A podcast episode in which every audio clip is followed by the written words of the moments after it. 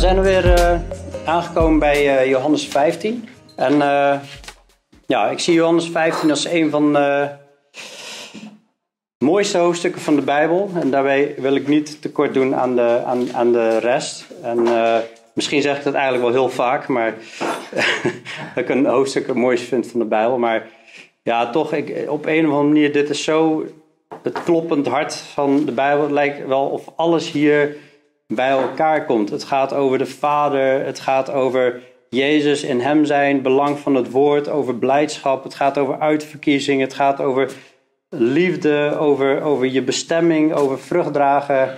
Het heeft zoveel raakvlakken met alles wat je eigenlijk uh, ziet in de Bijbel. Maar goed, even de, de setting. We bevinden ons in uh, Jeruzalem. Jezus is in Jeruzalem. Hij is bezig met het Pascha te vieren met de discipelen. En uh, nou, was een groot feest in uh, Jeruzalem. Ze hebben net de intocht gehad. Hier heb je Jeruzalem. En ja, ze hebben Jezus uitgeroepen tot koning. Alleen niet lang daarna zal hij uitgeroeid worden. Binnen, een, binnen een week wordt hij eigenlijk gekruisigd. Nou goed, we hebben vorige week ook stilgestaan bij de liefde. Hoe we zijn geboden in acht nemen. Als u mij lief hebt, neem dan mijn geboden in acht. Dat was een centraal thema. En daarvoor over de voetwassing. Judas is al vertrokken. Hè? Dus hij zit nu alleen met de ware discipelen. Zit hij, uh, is hij in gesprek. Alleen laatste keer eindigden we met het vers, met de zin. Uh, hoofdstuk 14, vers 31. Sta op, laten wij hier vandaan gaan. Dus uh, ze stonden op en ze zijn toen uh, vertrokken. En uh, nou, ik, zal zo, ik zal zo even vertellen waar, waar, waar, ze, waar ze dan waarschijnlijk heen gingen, waar dit zich afspeelt. Um, maar in ieder geval, dit, dit hoofdstuk, en we hebben de verschillende ik bens gezien in Johannes. Ik ben het brood des levens. Ik ben het licht van de wereld. Ik ben de deur, heeft Jezus over gesproken. Ik ben de goede herder. Ik ben de opstanding en het leven. Ik ben de weg, de waarheid en het leven. Daar ging het vorige week ging het daar onder andere over. En vandaag gaat het over ik ben de ware wijnstok. Nou, waarom noem ik dit even? Hè? Toen ik zei sta op, laten we hier vandaan gaan. Nou, ze waren ergens in die, in die, in die opperkamer of die, die bovenzaal, zeg maar. En uh, dat was ergens, ergens in uh, Jeruzalem. Er zijn verschillende gedachten over. Sommigen zeggen hier in de buurt. Maar hoe dan ook, uit uh, Lucas en Johannes weten we in ieder geval. Ze gingen door het Kidron, door de Kidronvallei. En ze gingen onderweg richting de Olijfberg. En uiteindelijk heb je hier het Semane waar Jezus uiteindelijk gevangen werd. Het vermoeden bestaat dat toen ze daarheen liepen, dat ze langs de tempel zijn gekomen. En op de deuren van de tempel, eh, die waren met goud bekleed, had je versieringen met onder andere een, een, gouden, uh, een gouden wijnstok. Het kan zijn dat Jezus daarnaar gewezen heeft. En tegelijkertijd weten we ook dat in die tijd dat in het Kidronvallei dat er wijngaarden waren. Het was Pascha, het was volle maan. Misschien heeft het gesprek daar plaatsgevonden. Weten we niet precies. Er zijn wel interessante gedachte. Maar het kan natuurlijk ook zijn dat Jezus het zo verteld heeft, dit verhaal. Maar hoe dan ook, een ware wijnstok, dat, dat, uh, het hele principe of de metafoor, hè, dat is een voorbeeld van een wijnstok of een wijngaard. Zie je eigenlijk door de hele Bijbel heen. En dat God wil dat zijn volk vrucht draagt. Je ziet het al in Jezaja 5. Hè, daar spreekt God uit over Israël. Dat ze eigenlijk een wijngaard zijn. Alleen ze brengen eigenlijk stinkende druiven brengen ze voort. Nou, dat is natuurlijk niet fijn om te horen. Maar wat de profeten vertelden is over het algemeen niet fijn.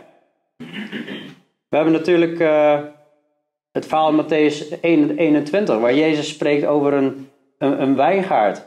Dat, dat, ging ook over Israël. Hij had er een muur omheen gebouwd, een, een wijnpersbak, een, een toren.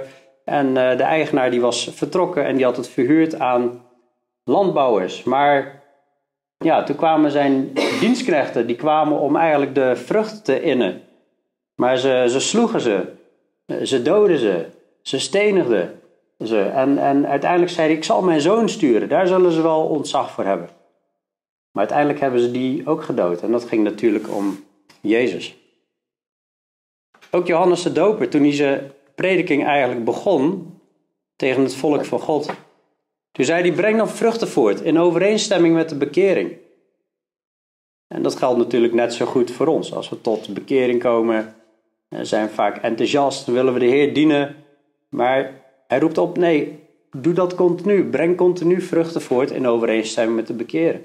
bekering. En denk niet, dat, denk niet dat u bij uzelf kunt zeggen, wij hebben Abraham als vader. Want ik zeg u dat God zelfs uit deze stenen voor Abraham kinderen kan verwekken. Het probleem van het volk van God toen was, ze waren vervallen in traditie en uh, ja, ze dachten, nou ja goed, wij, zijn, uh, wij zitten goed, wij zitten in, uh, in de afstammelingen van Abraham. Maar daar maken ze een ernstige vergissing in. En Johannes zegt, de bijl ligt zelfs al aan de wortel van de bomen.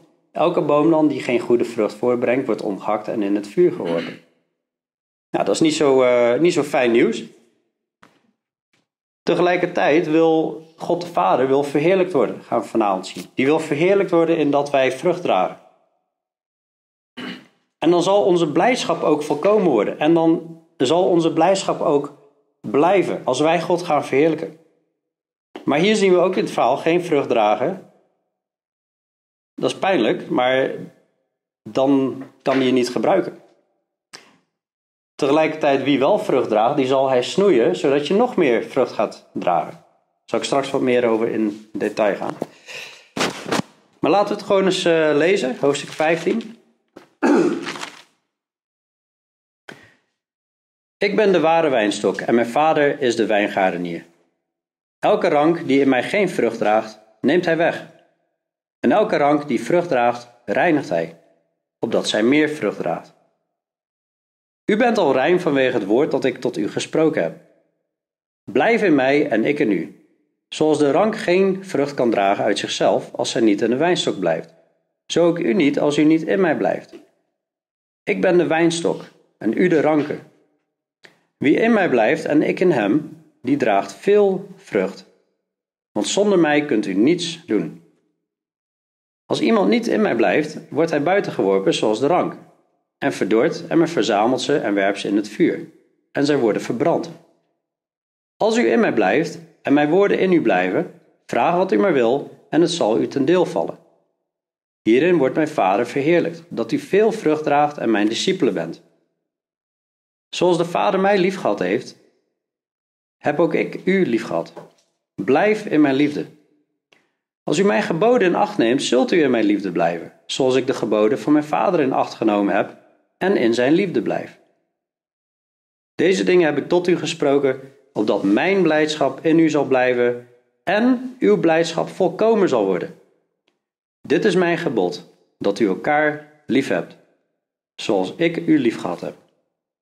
Niemand heeft een grotere liefde dan deze, namelijk dat iemand zijn leven geeft voor zijn vrienden. U bent mijn vrienden als u doet wat ik u gebied. Ik noem u niet meer slaven, want een slaaf weet niet wat zijn heer doet. Maar ik heb u vrienden genoemd, omdat ik u alles wat ik van mijn vader gehoord heb, bekendgemaakt heb. Niet u hebt mij uitverkoren, maar ik heb u uitverkoren. En ik heb u ertoe bestemd dat u heen zou gaan en vrucht dragen en dat uw vrucht zou blijven, opdat wat u ook maar vraagt, opdat wat u ook maar van de Vader vraagt in mijn naam, hij u dat geeft. Dit gebied ik u, dat u elkaar lief hebt. Als de wereld u haat, weet dat zij mij eerder dan u gehaat heeft. Als u van de wereld zou zijn, zou de wereld het hare lief hebben. Maar omdat u niet van de wereld bent, maar ik u uit de wereld heb uitverkoren, daarom haat de wereld u. Herinner u het woord dat ik u gezegd heb. Een slaaf is niet meer dan zijn heer. Als zij mij vervolgd hebben, zullen zij ook u vervolgen. Als zij mijn woord in acht genomen hebben, zullen zij ook het uwe in acht nemen. Maar al deze dingen zullen zij u aandoen omwille van mijn naam, omdat zij hem niet kennen die mij gezonden heeft. Als ik niet gekomen was en tot hen gesproken had, hadden zij geen zonde, maar nu hebben zij geen voorwendsel voor hun zonde. Wie mij haat, haat ook mijn vader. En als ik onder hen niet de werken gedaan had die niemand anders gedaan heeft, hadden zij geen zonde. Maar nu hebben zij ze gezien en mij en mijn vader gehaat. Het woord moet vervuld worden dat in hun wet geschreven is: zij hebben mij zonder reden gehaat. Maar wanneer de trooster is gekomen, die ik u zenden zal van de Vader, de geest van de waarheid die van de Vader uitgaat, zal die van mij getuigen. En u zult ook getuigen, want u bent vanaf het begin af bij mij. Dit heb ik tot u gesproken, opdat u niet struikelt. En vanaf daar gaat het verder over de werk, het werk van de Heilige Geest. We, richten ons vandaag op uh, vers 1 tot 17, maar ik wilde dat al wel even genoemd hebben. Aan de ene kant wil de Heer dat vrucht dragen, aan de andere kant heeft het ook een keerzijde. Wanneer wij vrucht gaan dragen, zal dat weerstand gaan geven. En dan zal de wereld op gaan staan en tegengas gaan geven. We hebben in ieder geval eigenlijk continu al uh, gezien, zoals we hier eigenlijk ook weer zien, dat Jezus um, liefde met een voorwaarde stelt. Jullie zijn mijn vrienden als je doet wat ik je gebied. Hè. Dus jullie zijn wel mijn vrienden met een voorwaarde als je in mijn weg wandelt. Hadden in Johannes 8, vers 31 al gezien. Als je in mijn woorden blijft, ben je werkelijk mijn discipelen. En je zult de waarheid kennen en de waarheid zal je vrijmaken. In Johannes 14, vorige keer zagen we ook al. Als u mij lief hebt, neem dan mijn geboden in acht. Nou goed, er is nog veel meer over te zeggen, maar je, je, ziet, je ziet steeds dat de liefde naar God absoluut samenhangt met zijn wil doen. Zijn woord kennen en daarin wandelen. Dat, dat kun je niet loskoppelen van elkaar. Dat, dat staat zo ontzettend vaak in de Bijbel. En Johannes 14, vers 15 en Johannes 15, vers 14, dat zijn dus hele belangrijke teksten hierin. Heel makkelijk te onthouden. Johannes 14, vers 15, als u mij lief hebt, neem dan mijn geboden acht. Johannes 15, vers 14, u bent mijn vrienden als u doet wat ik u gebied. En uiteindelijk komt hij dan uit op, op uh, of ja, hij noemt ook in vers 12, maar later in vers 17 nog een keer. En dit is mijn gebod dat u, dat u elkaar lief hebt. Dat u elkaar lief hebt zoals ik u lief gehad heb. Dus het is heel belangrijk dat we allemaal naar onszelf kijken. Wandelen wij daar ook in? Het gaat in ieder geval heel duidelijk hier over vrucht dragen. Uh, laten we weer een, begin beginnen. Uh, hoofdstuk 15, vers 1. Ik ben de ware wijnstok en mijn vader is de wijngaardenier. Nou, als iemand zegt ik ben de ware wijnstok, dat, dat, dat suggereert alsof er andere wijnstokken zijn. We hadden natuurlijk al eh, gezien dat Israël ook wel als een wijnstok, als dat metafoor werd neergezet. Tegelijkertijd hebben we ook in openbaring 14 gezien dat er een oogst van de aarde zal zijn. En de, en de, ja, de, de druiven, eh, de oogst was rijp om gemaaid te worden. Alleen dat was niet een goede oogst. Dat was de oogst van de zonde en van de zondaars. Eh, en dat is eigenlijk de vrucht van de wereldbeheerser van deze eeuw. Die heeft ook een wijnstok, alleen die brengt slechte vrucht voort. Jezus is de ware wijnstok. En mijn vader is de wijngaardenier. De les die Jezus continu heeft willen zeggen is: Mijn, vader, is in charge. Hoe zeg je? Hij, hij, is, hij heeft de verantwoordelijkheid. Hij stuurt alles aan. Hij is de wijngaardenier. Dus hij bewerkt dit.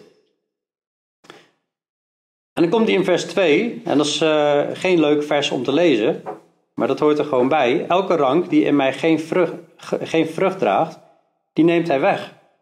En elke rank die vrucht draagt, reinigt hij, opdat zij meer vrucht draagt. Wat we eigenlijk zien is uh, steeds een, een, een, stijgende trap of een overtreffende trap hè, van, van geen vrucht in vers 2 hè, tot uh, elke rank die vrucht draagt. We zien vrucht, die reinigt hij opdat hij dan meer vrucht draagt. En dus we zien geen vrucht, vrucht en meer vrucht. En in vers 5 zien we ook nog Um, dat ik ben de wijnstok, u de ranken, wie in mij blijft en ik in hem, die draagt veel vrucht. En dus er zijn verschillende varianten. Alleen elke rank die in mij geen vrucht draagt, neemt hij weg. En vers 6 legt hij dat eigenlijk uit. Als iemand niet in mij blijft, wordt hij buiten geworpen, zoals de rank, en verdord. En men verzamelt ze en werpt ze in het vuur en ze worden verbrand. Nou, dit roept natuurlijk de vraag op van, spreekt Jezus zichzelf nou tegen? Want hij heeft, hij heeft eerder eh, in, Johannes 6, heeft hij heel duidelijk gezegd van, um, alles wat de, Johannes 6 vers 37, alles wat de Vader mij geeft zal tot mij komen en wie tot mij komt zal ik beslist niet uitwerpen. Ik ben uit de hemel neergedaald, niet opdat ik mijn wil zou doen, maar de wil van hem die mij gezonden heeft. En dit is de wil van de Vader die mij gezonden heeft dat ik van alles wat Hij mij gegeven heeft niets verloren laat gaan, maar doe opstaan op de laatste dag. En dit is de wil van Hem die mij gezonden heeft, dat ieder die de Zoon ziet en in Hem gelooft, eeuwig leven heeft. En ik zal Hem doen opstaan op de laatste dag. Dus Jezus belooft hier heel hard, jullie zijn als je opnieuw geboren bent, ben je geschenk van de Vader aan mij en dan ga ik jou doen opstaan op de laatste dag. Leert Jezus hier dan, oh, je kan er je redding verliezen? Nou, we hebben hier te maken met een metafoor. En als we met een metafoor een voorbeeld te maken hebben, moeten we altijd voorzichtig zijn met hele leerstellige dingen daaruit halen. Oh, waar zou dan, uh, wat zou dan de wortel zijn? Wat zou dan het blad zijn? En wat zou dan de schors zijn? En snap je? Je ziet een, een heel sterk voorbeeld daarin, zie je in de gelijkenis van de wijze en de dwaze maagden. En die uh, wachten op de, uh, de bruidegom. Dan is op een gegeven moment uh, de olie op en de ene heeft voorraad en de ander niet. En ze vallen dan in, in slaap. En als de bruidegom komt, heeft de een nog olie en nou, de lichten branden en de ander niet. En die moeten dan de stad ingaan om olie te kopen. Nou, vaak wordt gezegd van ja, goed, die olie dat staat voor de Heilige Geest. Maar nou, als je dat zo uitlegt en, je, en, en ze gaan dan de stad in en ze gaan dan olie kopen, hè, dan ja, dat is een beetje raar. Dat je de Heilige Geest gaat kopen. Hè. Dus ik geloof ook wel hè, dat dat de strekking is van het verhaal van die olie. Maar met gelijkenissen, met metaforen, moeten we oppassen dat we niet elk detail gaan doorpushen. Het, de les die Jezus hier aan leren is, is dat wij in Hem moeten blijven. In, en, en hoe doen we dat? Door in Zijn woorden te blijven. Zo blijf je in Zijn liefde en die in acht te nemen. Dat is de les die Jezus volgens mij hier aan het leren is. En tegelijkertijd, mensen die, die dat niet doen, zijn ze echt wedergeboren. Mensen die dat wel doen, die opnieuw geboren zijn, die, die, die willen dit, die wensen dit, die, die, die zoeken de, de Heer. mijn schapen horen mijn stem en ik ken ze en zij volgen mij. Dus ik geloof niet dat dit stuk gaat over je redding uh, verliezen per se, dat hij dat hier aan, aan, aan het leren is. Maar het is natuurlijk wel een hele stevige waarschuwing. We hebben de lessen gezien van Jezus over Israël, die, die eigenlijk, uh, uh, ja, de wijngaard wordt hen eigenlijk ontnomen.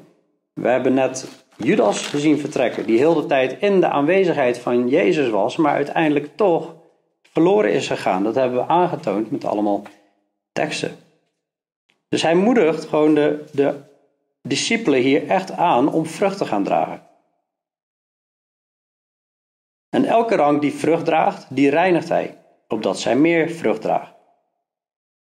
Nou, ik heb heel even zitten googlen, hoe werkt dat dan in de, in de tuinbouw met, uh, met uh, wijnstokken of, of, druivenplanten, zeg maar. Nou, als je zo'n zo'n rank hebt, dat, dat, komt nogal nauw. Dat is een techniek, daar moet je vaak wel drie jaar over doen voor je die techniek ja, in, de, in de smies hebt.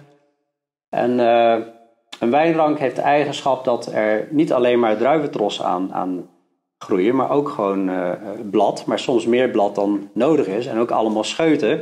En die kosten heel veel energie van de rank. Die scheuten die kun, je, die kun je gewoon ertussen uithalen. En je kunt wel blad wegknippen waardoor er veel meer sap zeg maar, naar uh, de druiventros kan gaan en die druiventrossen eigenlijk veel uh, groter worden, uh, gezonder, beter smaken. En dat is natuurlijk een heel mooi beeld wat eigenlijk Jezus hier aan, aan het vertellen is. Maar ik, ik, las ook, en dat vind ik wel interessant, dat, dat soms juist zelfs bepaalde trossen ook weggehaald worden in beginstadium om juist andere trossen nog groter te laten groeien dus als hij reinigt, in, in het Engels noemen ze dat to prune, en dat is eigenlijk snoeien. Eh, als hij snoeit, dan haalt hij eigenlijk dat weg wat niet uh, nodig is. Dat kan over zonde gaan, dat, dat, dat, dat kan over andere dingen gaan waar je mee bezig bent. Het kan zelfs over. Misschien, misschien ben je met heel veel goede dingen bezig, maar zijn bepaalde dingen niet wat hij direct van je vraagt. En nou, misschien moet dat weg, zodat het andere meer vrucht gaat dragen. Maar goed, dat, dat is de taak van de Vader. En tegelijkertijd is het ook goed om gewoon zelf te bidden: Heer, als er iets is in mijn leven wat ik moet opruimen, wilt u het mij dan aanwijzen? Want dat is vaak toch makkelijker, spreek uit ervaring, dan wanneer de vader moet snoeien. Dat is vaak iets pijnlijker, zeg maar. Eh. En soms is het ook onvermijdelijk. Ja, het is uh, in ieder geval de, de taak van de vader. En het is ook wel weer mooi dat, dat de vader dat bewaakt. Kijk, de vrucht is voor de vader. In, vers 8 zien we: Hierin wordt mijn vader verheerlijk dat u veel vrucht draagt en mijn discipelen bent. En hoewel het er niet staat, kun je natuurlijk voorstellen dat, dat, dat de Heer veel vrucht wil, gewoon flinke druiventrossen, die, en, en die ook nog eens heel goed smaken. Geen, geen stinkende druiventrossen, zoals in Jesaja 5 staat. Dus hij snoeit, zodat je meer vrucht draagt. En wij hebben, wij hebben vaak gebeden, Heer, snoei ons maar. Maar hou er rekening mee dat God gebeden verhoort. Dus, uh, alleen, ja, uiteindelijk zitten we wel hier. En ik ben er heel dankbaar voor dat Hij dat in ons leven heeft gedaan. U bent al rein vanwege het woord dat ik tot u gesproken heb. Nou, dan zien we weer dat de wedergeboorte ook vanuit het woord komt. Over, het rein zijn, daar heeft Jezus ook over gesproken tijdens de voetwassing. Wie gebaat heeft, heeft slechts nodig dat zijn voeten worden gewassen, want hij is al geheel rein. In 1 Petrus 1, in 1 Petrus 1, vers, vanaf vers 22, zegt Petrus, nu u dan uw zielen gereinigd hebt in de gehoorzaamheid aan de waarheid, door, door de geest tot ongeveinsde broederliefde, heb elkaar dan vurig lief uit een rein hart. U die opnieuw geboren bent, niet uit, onvergank, niet, niet uit vergankelijk, maar uit onvergankelijk zaad, door het levende en eeuwig blijvende woord van God. Want alle vlees is als gras en al de heerlijkheid van de mens is als een bloem in het gras. Het gras is verdord en zijn bloem is afgevallen. Maar het woord van de Heere blijft tot een eeuwigheid. En dit is het woord dat onder u verkondigd wordt. Verkondigd is. En dus hier, hier wordt gesproken over u die opnieuw geboren bent, niet uit vergankelijk, maar uit onvergankelijk zaad door het levende en eeuwig blijvende woord van God. Daardoor zijn ze rein. Nou, dat, dat reinigingsproces gaat natuurlijk door. Dat zie je door de hele Bijbel heen. En daar roept hij ook toe op om vrucht te dragen. En hoe doen we dat? Nou, in vers 4 zegt hij: Blijf in mij en ik in u. En dus dat is beiden. Nou, Jezus kan alleen maar in ons zijn door de Heilige Geest. Het is de geest van Christus. En tegelijkertijd moeten we continu eraan werken om in Hem te blijven, ook praktisch. Hè, praktisch in het woord te zijn, in de liefde te zijn, in, en zijn geboden in acht te nemen. Zoals de rank geen vrucht kan dragen uit zichzelf als zij niet in de wijnstok blijft, zo ook u niet als u niet in mij blijft. Ik ben de wijnstok, u de ranken. Wie in mij blijft en ik in hem, die draagt veel vrucht. Want zonder mij kunt u niets doen. Nou, Jezus gaat zo uitwerken vanaf uh, vers 7 hoe we dan in hem blijven. En in zijn liefde blijven. Maar als wij niet in hem blijven, dan kunnen we helemaal niks. Nou, ergens zou je kunnen zeggen van ja, maar goed, uh, ik, ik kan heus wel uh, werken voor een baas zonder in hem te blijven. Theoretisch, ja, kan dat. Alleen is dat vrucht in zijn ogen? Is dat vrucht voor hem? Door in hem te zijn en door te doen wat hij zegt, dan gaan we vrucht dragen. En, en ik ben de wijnstok, u de ranken, wie in mij blijft en ik in hem, die draagt veel vrucht.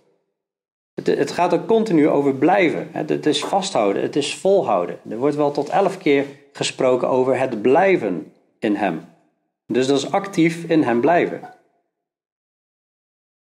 En dan, dan draag je veel vrucht. Zonder mij kun je niets doen. Dus als wij niet in Christus zijn, kunnen we, niet, kunnen we niks. Geen vrucht dragen. En feitelijk kunnen we. Hè, zelfs een ongelovige kan eigenlijk zonder Christus niks. Want op het moment dat hij zegt: Nu stopt jouw hart, nu stopt jouw adem, dan, dan stopt het. Dus Christus is de schepper van hemel en aarde. Nou, we zien diverse vruchten zo door de Bijbel heen. Bijvoorbeeld uh, de vrucht van anderen voor Jezus winnen. We zien uh, uh, dat een vrucht is om van zonde vrij te komen en dienstbaar aan God zijn. Hè? Dat is vrucht die tot de heiligheid leidt. Romeinen 6, 6 vers 22. gif te geven aan behoeftigen en arbeiders, dat zijn ook vruchten. En dan spreekt Paulus in Filippenzen 4 zelfs, hè, dan dat is vrucht die toeneemt op jullie rekening. Heeft hij het over de rekening in de hemel. We kennen natuurlijk de vrucht van de geest. Dat is liefde, blijdschap, vrede, goedheid, goede tierenheid, zachtmoedigheid, al die dingen. En de Heeren dienen, de Heeren behagen, dat is ook een vrucht. Het is wel interessant om te zien dat de eerste drie vruchten van de vrucht van de geest, liefde, blijdschap, vrede, die komen we ook allemaal tegen in deze hoofdstukken. Vorige keer heeft Onno al gesproken in Johannes 14, vers 27. Vrede laat ik u, mijn vrede geef ik u. Niet zoals de wereld die geeft, geef ik die, geef ik die u. Laat uw hart niet in beroering raken en niet bevreesd worden. Nou, we zullen zo zien dat het continu over de liefde gaat. We zullen zien hè, dat uh, de blijdschap van Christus in ons zal zijn en in ons zal blijven. En dus dat is allemaal vrucht. Maar we moeten wel in hem blijven. Vers 6 hebben we eigenlijk net al behandeld, maar is toch wel een serieuze waarschuwing. Als iemand niet in mij blijft, wordt hij buiten geworpen, zoals de rank, en verdord. En men verzamelt ze en werpt ze in het vuur en zijn worden verbrand. Jezus die spreekt meer dan welke profeet of apostel dan ook over de hel en het eeuwig oordeel. Heel veel mensen houden van Jezus Zeg ook van zijn woord te houden, maar als wij beseffen hoe vaak, hoe vaak hij daarover heeft, dat is echt bizar.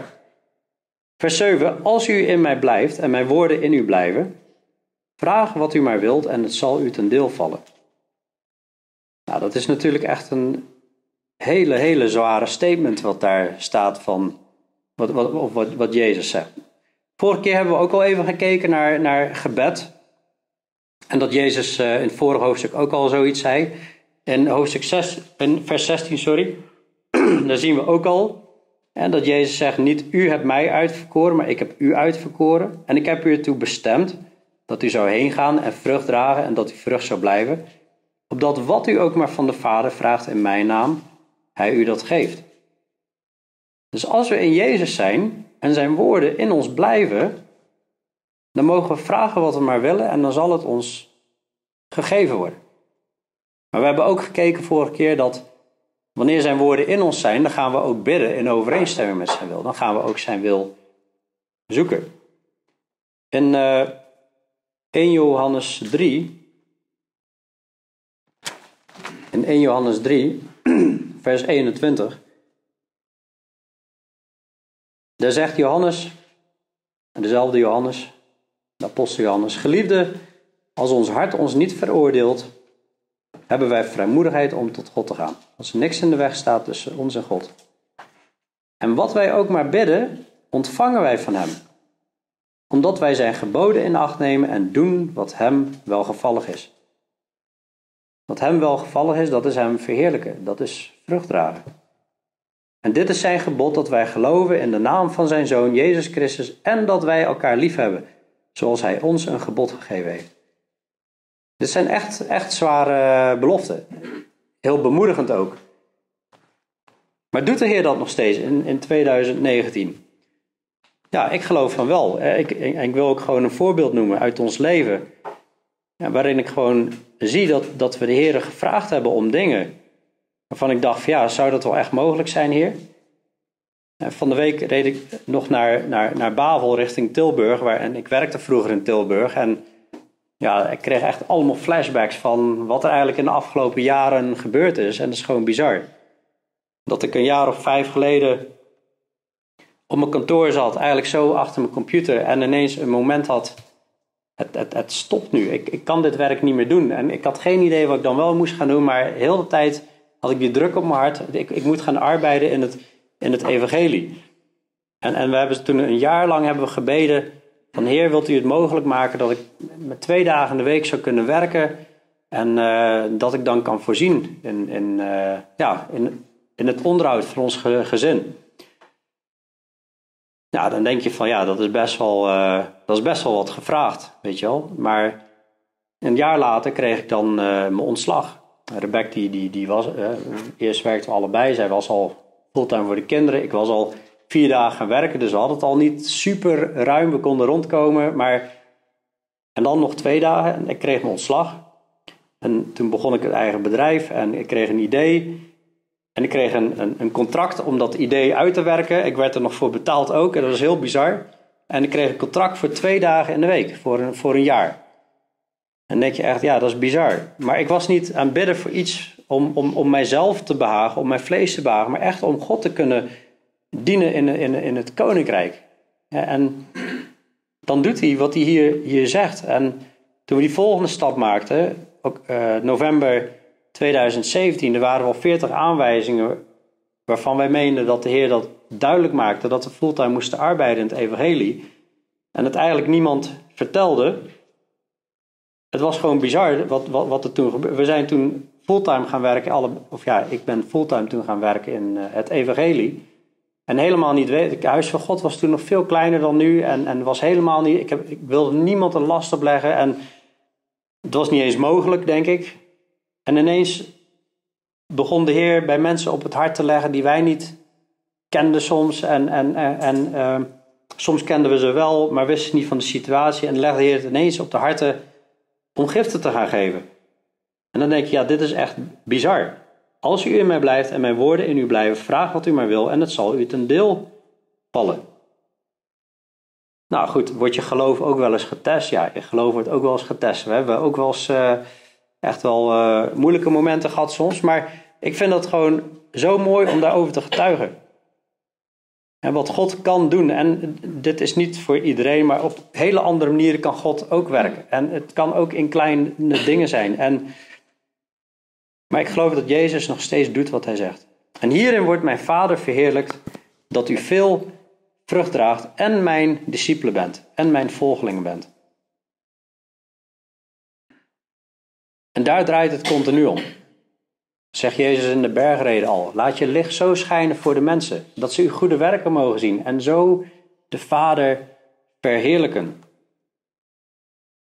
Het is echt belangrijk om van de drongen te zijn dat als wij de Bijbel lezen, of als wij, wij leven met de Heer, dat het niet om ons draait, maar dat ons leven draait om God te verheerlijken. En op het moment dat we dat gaan begrijpen en dat gaan doen, dan gaat God ons zegenen, dan gaat hij gebeden eh, verhoren, dan gaat je blijdschap volkomen worden, dan gaat je blijdschap in je blijven. En dan, want dan ben je in, in zijn woord en helemaal doordrenkt in, in Christus, in, in, in de Heer. Dat is echt belangrijk om te beseffen.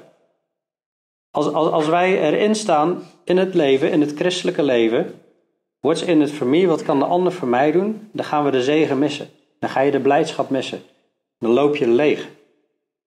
We moeten in Jezus zijn, in zijn woorden zijn, in hem blijven. Vraag dan wat je maar wil en zal je gegeven worden. Hierin wordt mijn Vader verheerlijk, dat u veel vrucht draagt en mijn discipelen bent, mijn volgelingen bent. Zoals de Vader mij lief gehad heeft, heb ik ook u lief gehad. Blijf in mijn liefde. Als u mijn geboden in acht neemt, zult u in mijn liefde blijven, zoals ik de geboden van mijn Vader in acht genomen heb en in zijn liefde blijf. Deze dingen heb ik tot u gesproken, opdat mijn blijdschap in u zal blijven en uw blijdschap volkomen zal worden. Dit is mijn gebod, dat u elkaar lief hebt, zoals ik u lief gehad heb. Nou, ik zie hier eigenlijk een, uh, het lijkt een herhaling van zetten. Maar hij zegt eerst dat we in Jezus moeten blijven en dat Hij in jou moet blijven, in vers 5. In vers 7 voegt hij eraan toe ook in zijn woorden te blijven. En in Hem.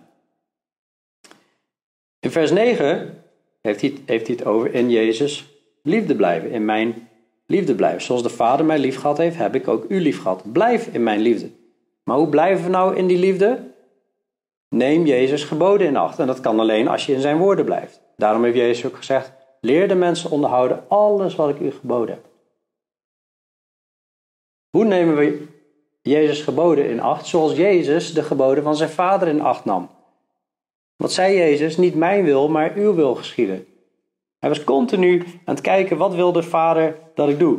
Hij gaf continu de woorden van de vader door. En zo moeten wij continu de woorden van Jezus doorgeven. Continu zoeken, wat zegt Jezus nou? Wat wil Jezus nou? Ik zit in deze situatie. Wat leert Jezus over deze situaties? Ik wil zijn wil doen.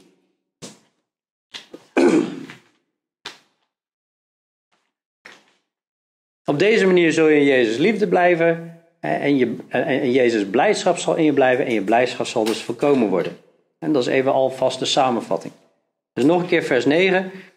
Zoals de Vader mij lief gehad heeft, heb ik ook u lief gehad. Blijf in mijn liefde. Het is een gebod. Het is een gebod om in zijn liefde te blijven. En wat ook belangrijk om te beseffen, eh, is om te beseffen, is dat hij het hier niet alleen maar heeft over een gevoel. Hij heeft het over een actie. Blijf in mijn liefde. Neem mijn geboden in acht. En dat gevoel dat volgt. En dus het is eerst je wil bovenaan zetten.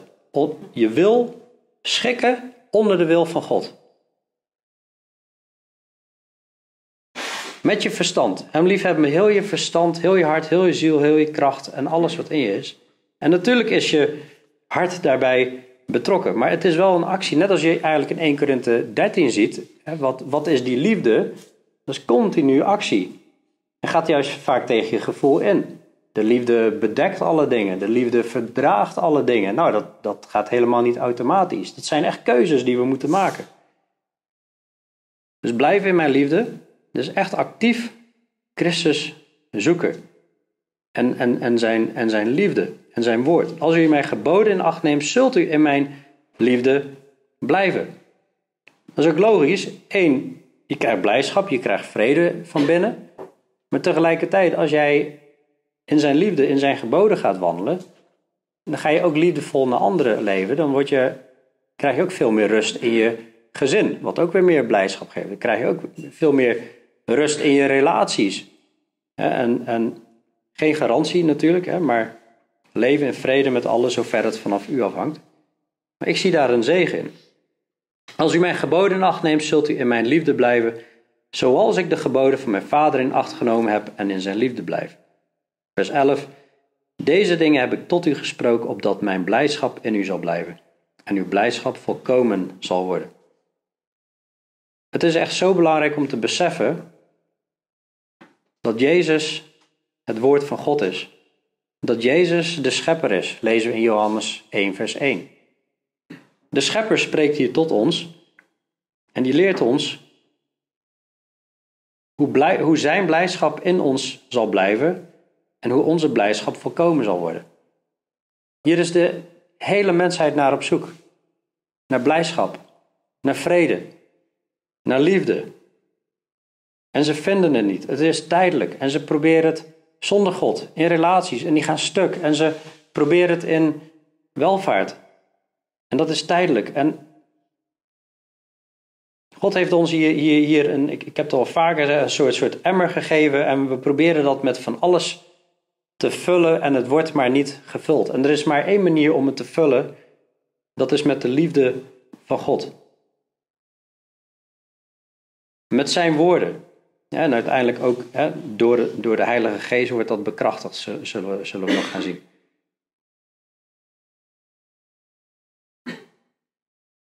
Deze dingen heb ik tot u gesproken. En moet je kijken wat een liefde eruit gaat van Jezus. Opdat, hij, hij spreekt dit, opdat mijn blijdschap in u zal blijven. Jezus wil dat zijn blijdschap in ons zal blijven. En hij wil dat onze blijdschap volkomen zal worden. Dat vind ik bemoedigend om te zien. hoewel er heel veel vermaningen en waarschuwingen en harde taal in de Bijbel staat, heeft God ons natuurlijk geschapen om een relatie met, met, met Hem te hebben in, in, in de hof. En niet om verloren te laten gaan. En niet, hij heeft ons niet geschapen om ons te bestraffen. Maar die waarschuwingen staan er allemaal uit liefde, zodat onze blijdschap volkomen zal worden. Ik wil ook dat het mijn kinderen, mijn, mijn, en dat het Joe zei, uh, goed gaat. En dan moet ik hem wel eens waarschuwen. Maar dat doe ik uit liefde. Dit is mijn gebod dat u elkaar lief hebt, zoals ik u lief gehad heb. Doen we dit allemaal? Ja, dan is dit allemaal samen te vatten in de liefde. Zowel liefde naar God als liefde naar elkaar.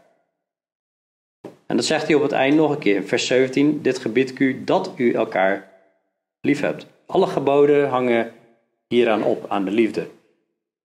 En dat we elkaar moeten verdragen, dat we elkaar moeten vergeven. Laat je ja, ja zijn en je nee, nee. En dat is allemaal liefdevol naar elkaar. Zo hebben we elkaar lief.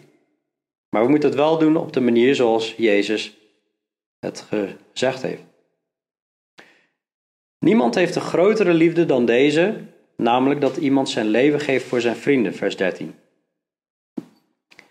Hierin, ja, hierin laat, laat Jezus een heel groot voorbeeld zien.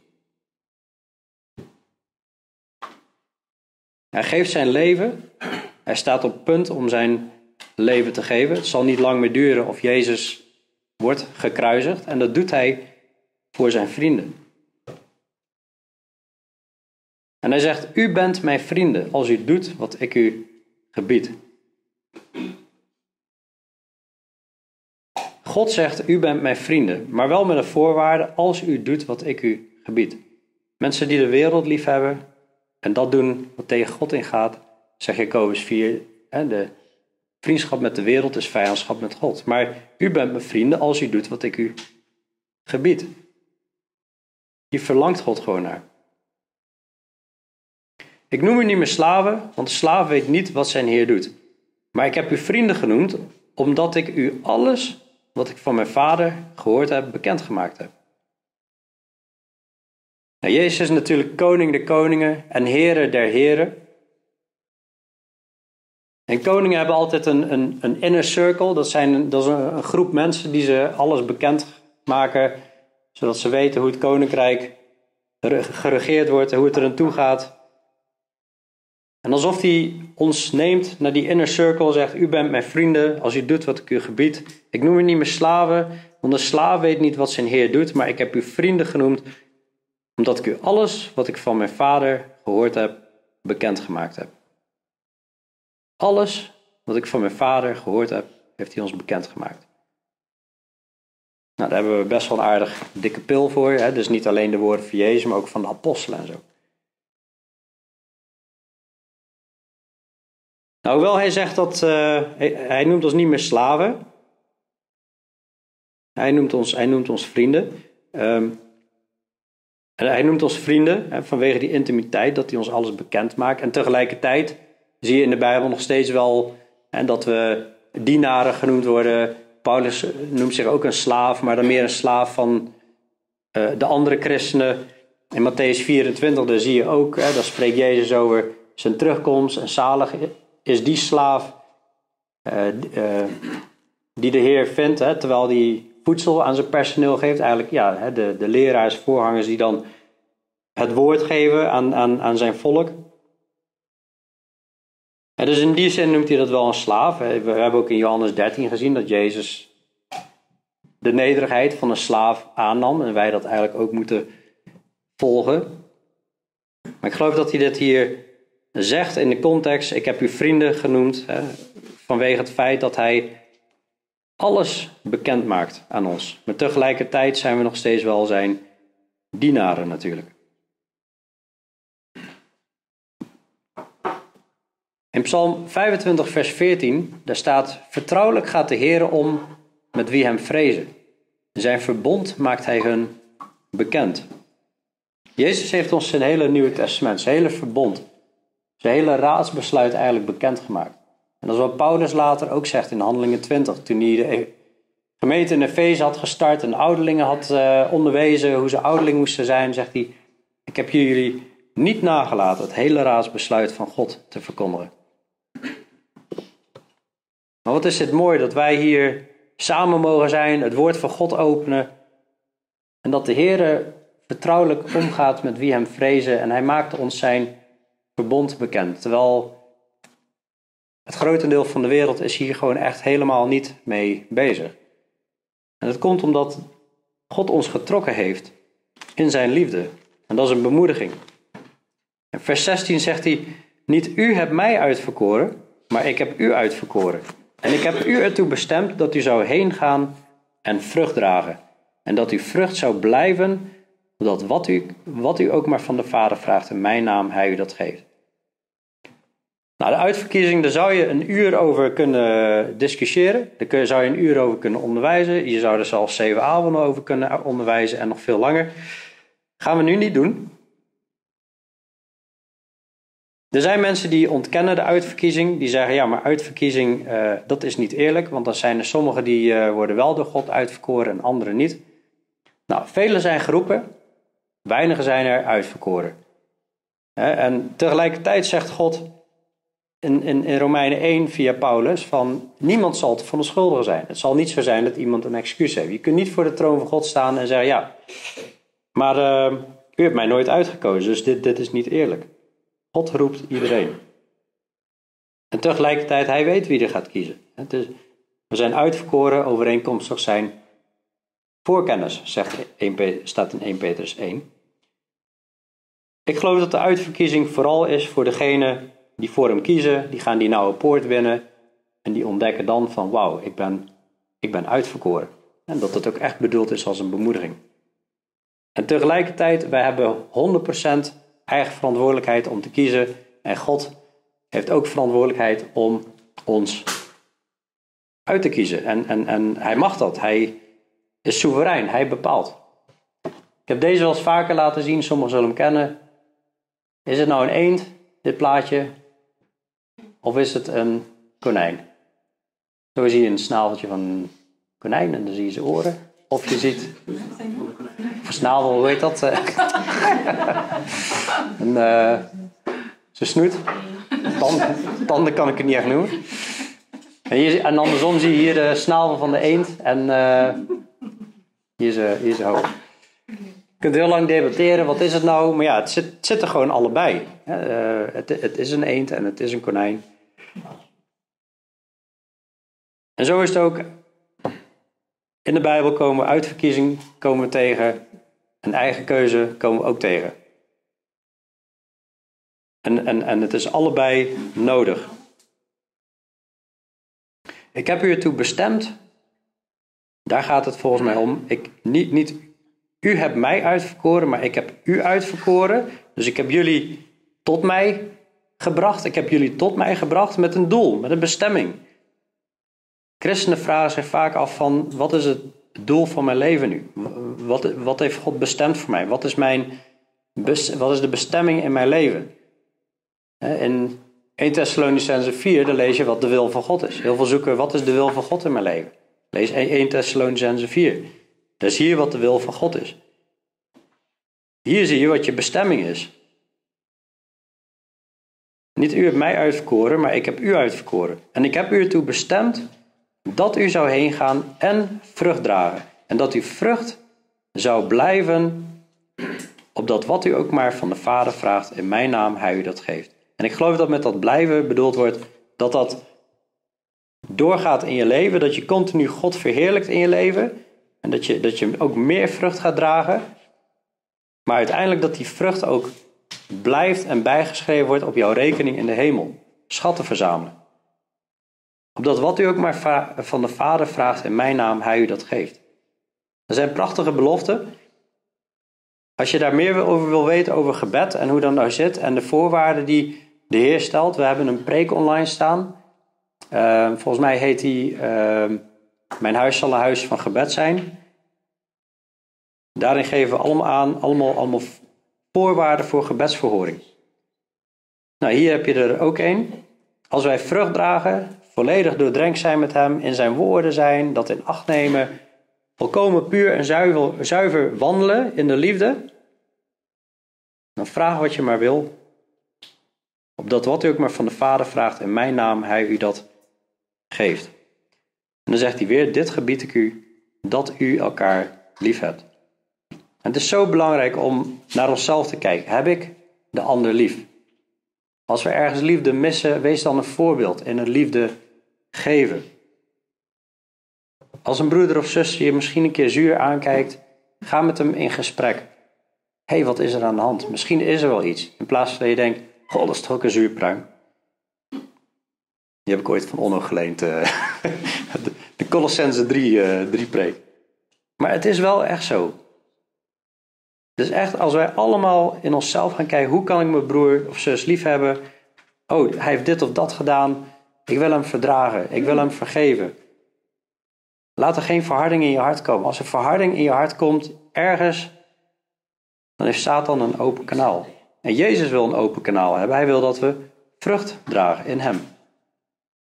Ik heb het al kort genoemd, hè, dat de ene kant de God wil vrucht dragen. Als we dit gaan doen, nou, het heeft een keerzijde, dan gaat de wereld je haten. Want je gaat lijken op Jezus, je gaat vrucht dragen. Daar zullen we het de volgende keer over hebben. Maar gelukkig is er een trooster, de Heilige Geest, die Jezus gaat sturen, die gaat ons helpen. En het zijn ja, echt hele mooie hoofdstukken dit. Kort samengevat, de Heer wil dat we vrucht dragen, veel vrucht dragen. Laat je snoeien. Kijk ook zelf in je leven. Snoeiproces is pijnlijk. Draag je geen vrucht, dat is een gevaar. Ben je dan wel echt opnieuw geboren?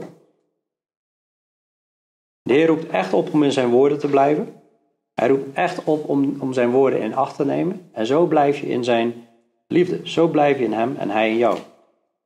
Met een, een grootste belofte dat je blijdschap in je zal blijven. Je blijdschap volkomen zal worden.